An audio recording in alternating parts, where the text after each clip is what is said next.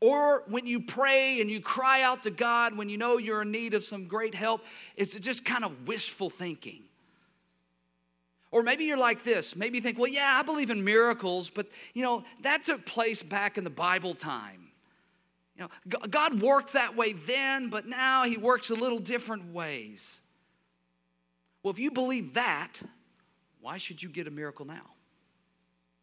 See, we're going to take a trip to the valley of Ajalon, and in this valley, there were some remarkable miracles that took place. And as we look at these miracles, I hope and I pray uh, that it can help you where you are right now.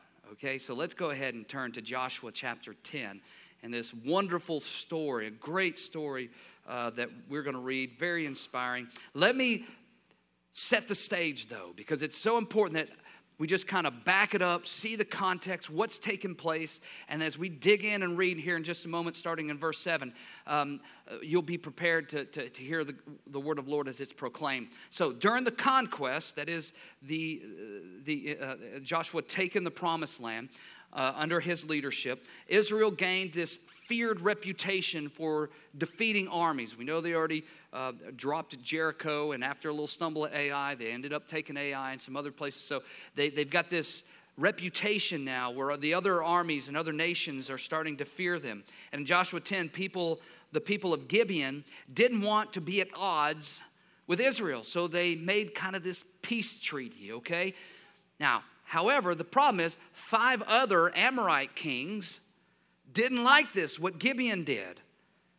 And so they rose up against Gibeon. Now, Gibeon is much smaller, and they start to think, we can't overcome these five kings. They cry out to Israel, please come help, like this little brother asking for big brother help, saying, Come, help us. We need some help. And so this is what happened next in the valley of Ajalon starting in verse 7. Let this come alive today, please, because it's so powerful, okay? So Joshua, verse 7, went up from Gilgal, he and all the people of war with him, and all the mighty men of valor. And verse 8, and the Lord said to Joshua, now here's the Lord speaking to this great leader, do not fear them. He says, For I, this is the Lord, have given them into your hands. Not a man of them shall stand before you. Now, notice, before we go any further, God gave a promise. The promise, for I have given them into your hands. That's a, they're not in their hands currently. This is a promise. It's going to happen. So God gave them a promise that is before the miracle. And he wants us to he wants us to trust him before anything takes place. This is always important when you're needing a miracle, God's looking for your trust. He's looking for you to put your faith in him. Okay, so verse 9. So Joshua came up uh, came upon them suddenly.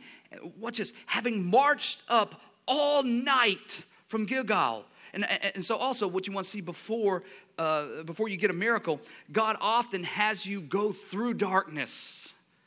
You understand what I'm saying? When we see they walk through night, he has you go through the darkness sometimes first. And by the way, this this journey that they had to, to, to, get there was about 20 miles of steep terrain. So it was a very challenging uh, journey in the dark in this steep terrain. And then, uh, and then the miracle came after all this. So he gives a promise. There has to be a little fight through the darkness, okay? And then we see verse 10 and the Lord threw them into panic before Israel, that is, all these Amorite kings and their armies. He threw them into panic. And I hope you caught that it was the Lord who threw them into confusion.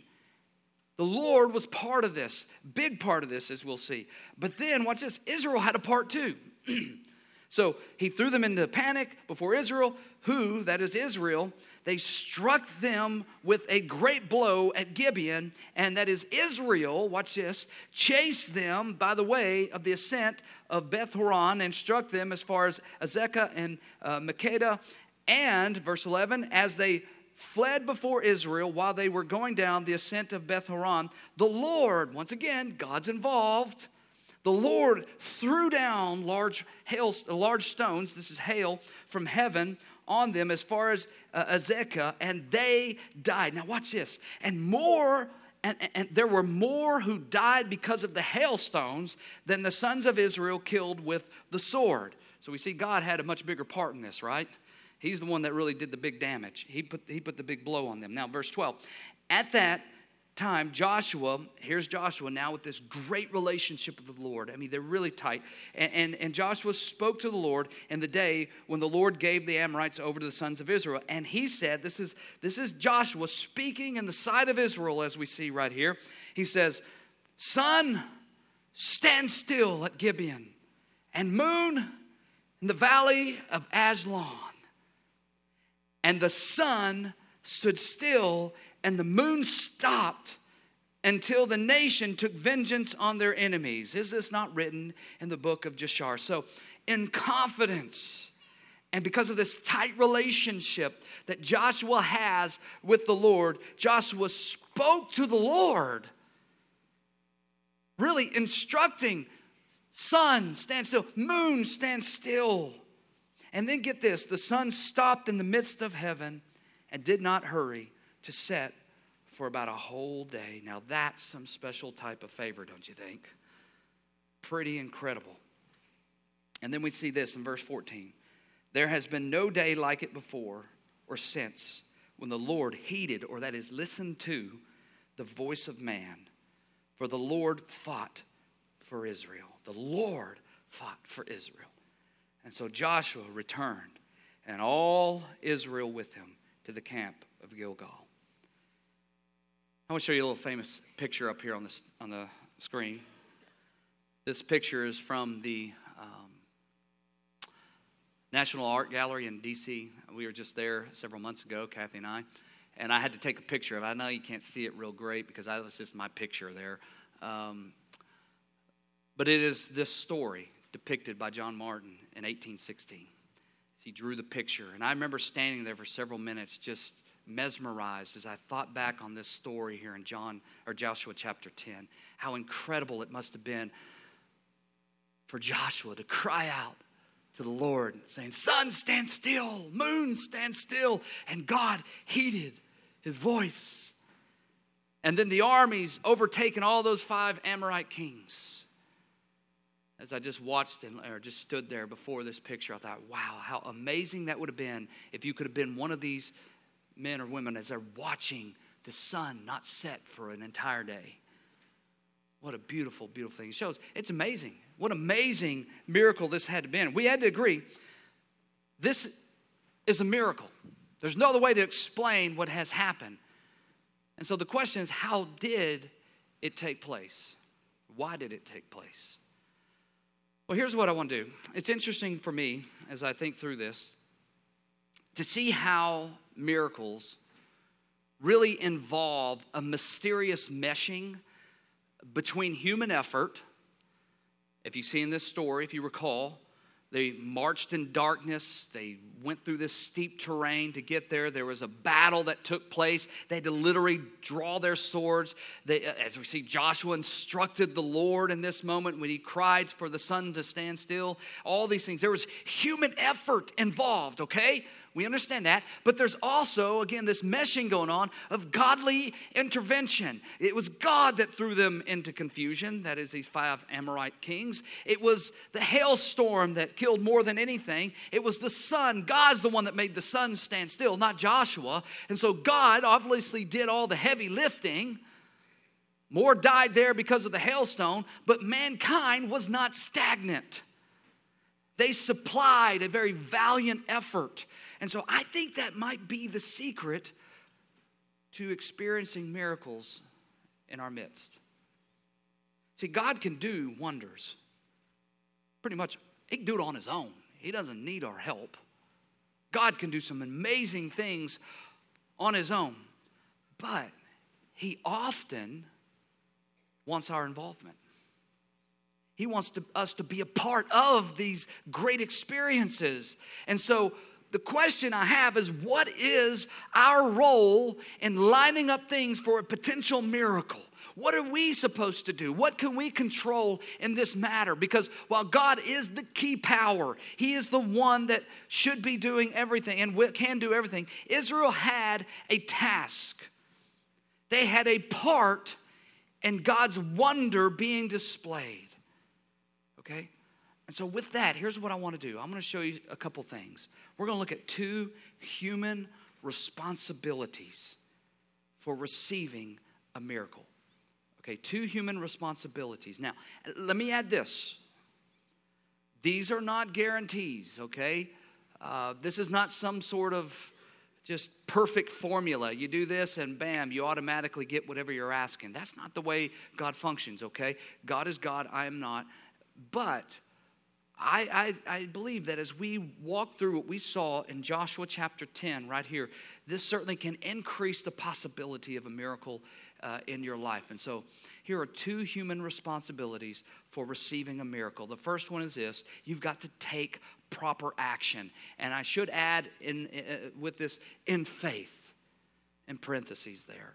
So, take proper action that is in faith. See, though man's active responsibility seems minor compared to God's role, let's keep that clear, he often requires some sort of act in faith on our part. We see in this passage in Joshua chapter 10 that it was this Joshua and his army, they went through the darkness. They, they still had to fight the battle. And so they had a part. That was faith in action. When God said, Listen, I'm going to give them into your hand, they could have said, Whoa, whoa, whoa, no, no, no, no. We're, we're going to stay back. Why don't you do that? And we'll just kind of stand here and twiddle our thumbs. That's how we would like God to work often.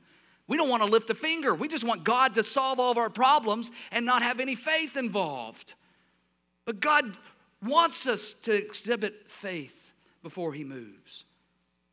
And so let me give you some other examples, though, because you may be thinking, well, that's just Joshua chapter 10. Well, let's think about Moses. Everybody understands, and you know the great Red Sea parting, the, the Red Sea experience. And the Egyptians were chasing after uh, the Hebrew just freed slaves at this time, and they were breathing down their neck, and, and there was a great sea in front of them. There was no way to escape unless there was a divine intervention. But if you recall what took place there, Moses didn't do much, but he did do something. In faith, it was Moses who raised his staff, stretched out his arms.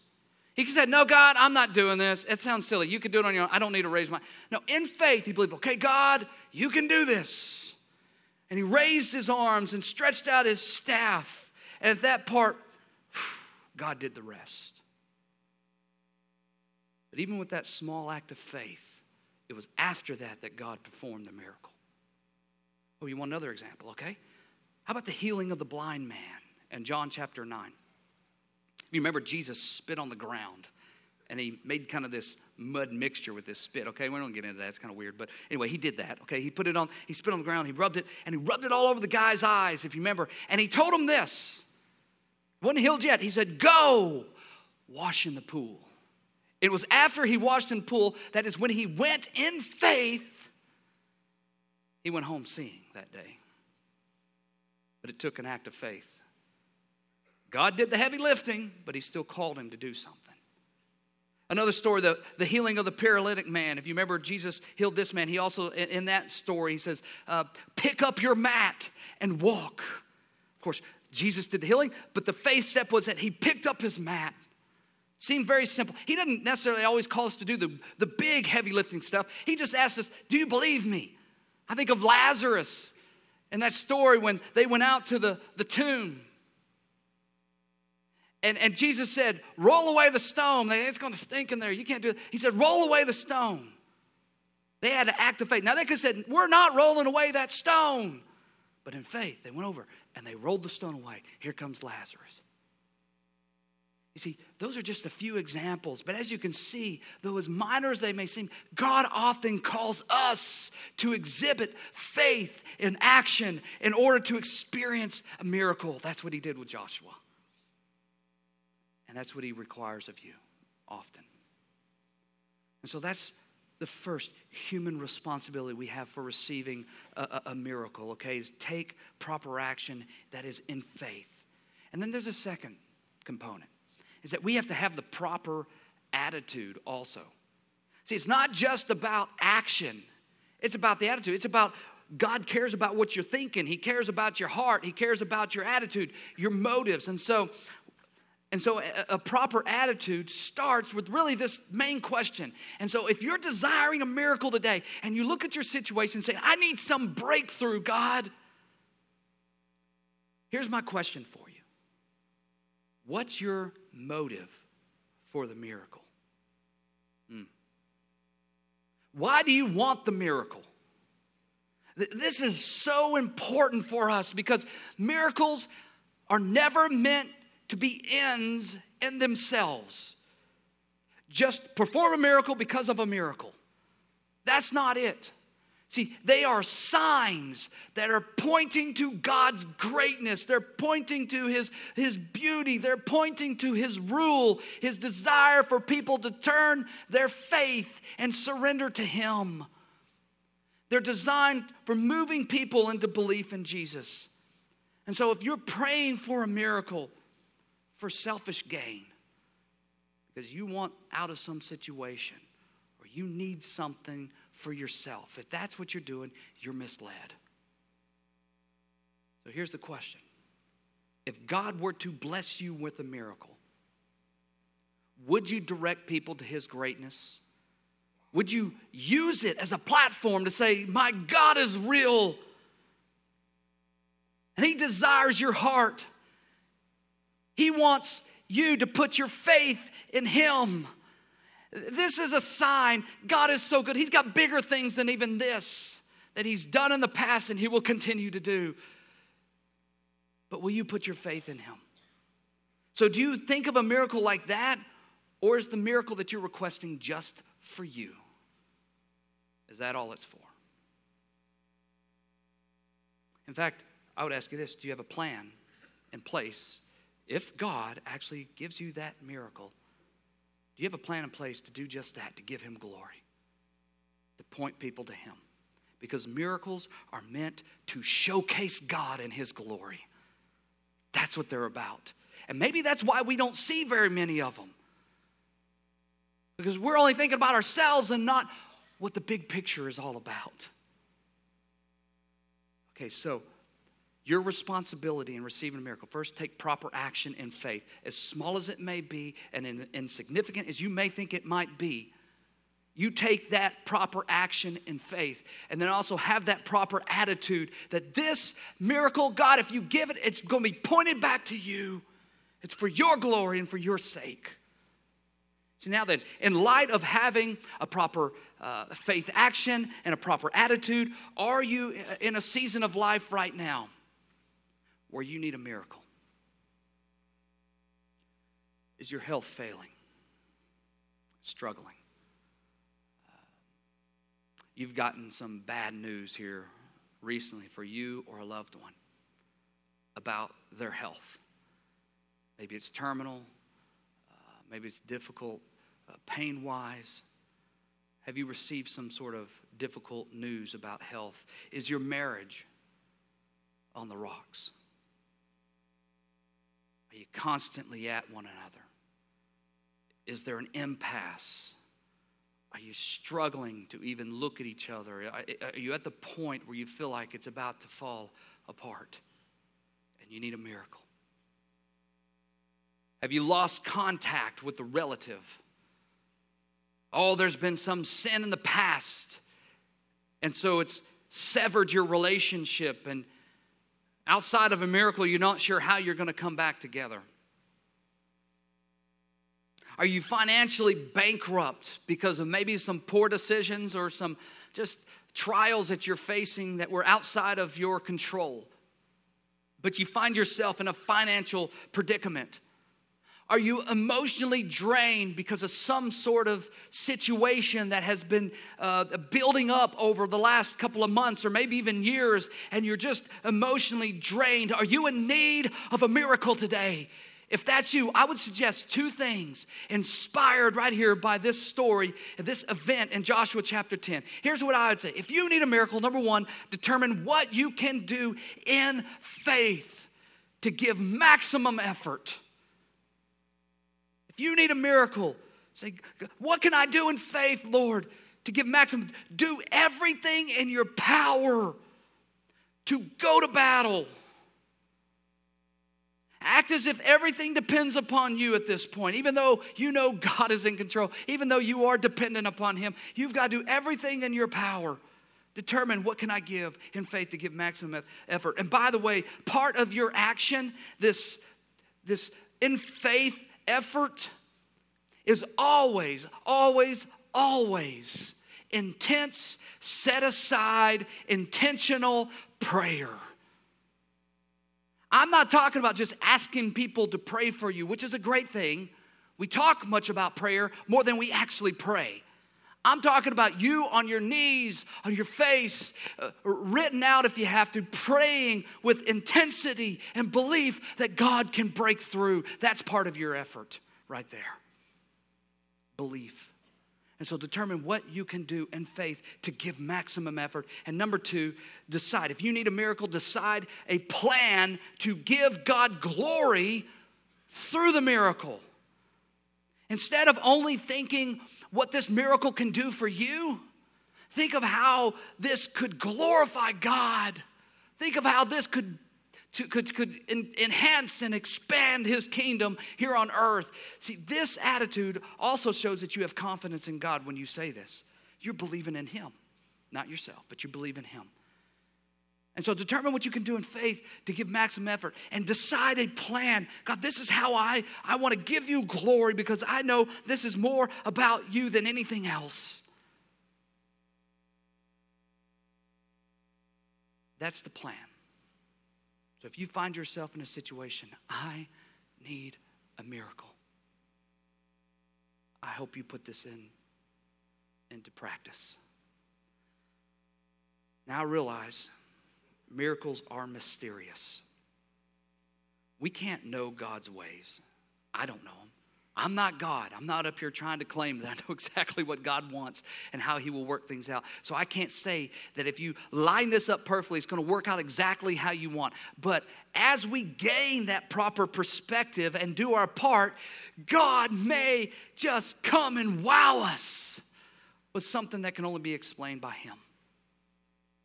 But here's the deal if, if, it all, if all else fails, and, and you give maximum effort and you have a plan to glorify Him and you don't get the miracle that you want, if that happens, hear me closely, don't overlook the greatest miracle. And it's that, that God has redeemed your soul, that you are a new creation. Your, your belief in the miracle of the resurrection has changed you and has given you eternal life. And that's enough to get you through any challenge that you may face. And so never lose sight of the miracle of salvation. It's the best gift that you can receive. I hope He plants a miracle in your life. But if He doesn't, in the way that you would hope or expect or call out, you've already received the greatest miracle. That's salvation. That being said, are you in a season of life when you need a miracle? It starts with a B word believe. starts with believing that God is the same God who brought miracles to Joshua, and he can do it again today. This is not just some ways that God always, he just, he just worked that way then. It's not the way. I don't believe that about God. God, God calls us. He's the same God today. But understand that the miracles may come in a little different way to us. It could be a person in your life and the right moment to give you that word of advice or to help you come along in a situation that you may be in. It, the, the miracle may come in a different way, a, a provision granted when it was needed, kind of like the story I shared earlier. When we were in a financial need and after we pray a few minutes later, there it is. It was an amazing thing that took place. It could be, your miracle could be the work of a counselor to help mend some sort of relationship that you're in that needs some help. So there's a lot of different ways that God can work miracles in our lives. And so don't misinterpret the simple blessings in life as just kind of coincidences. God is working things out right now. And, so be alert because God, because you may receive a, a, miracle in a very simple way and you can turn around and give him glory. Or better yet, you might be the miracle needed in someone else's life. And so keep your eyes open. Look around. Where are the needs? Where can you reach out and help somebody?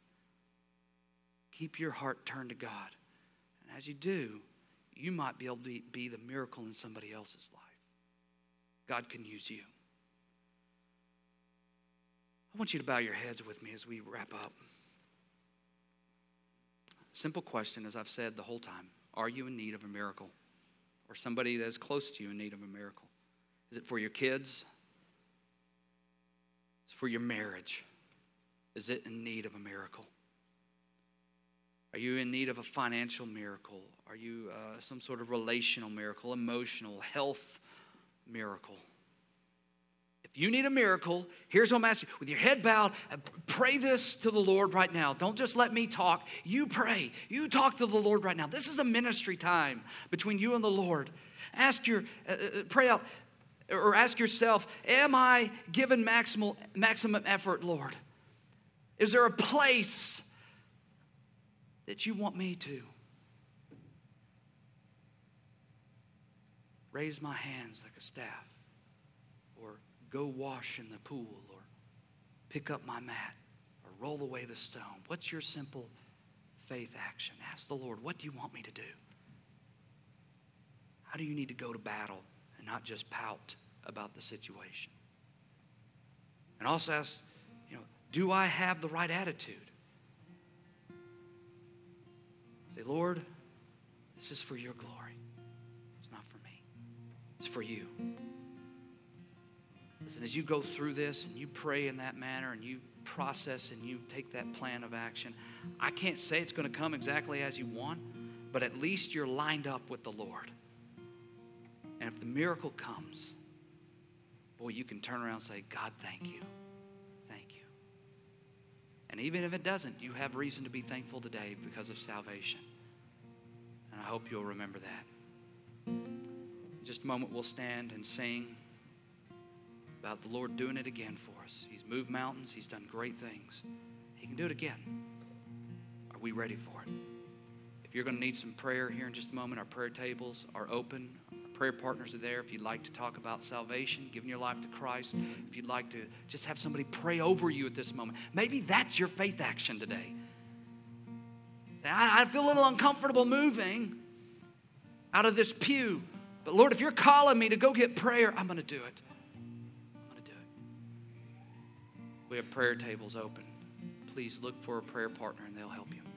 They'll pray over you let me pray over you first. Father, what a great day it is. As we read your word and we open it up, we see the goodness that you have in store for us as we see these stories come to life in our own lives.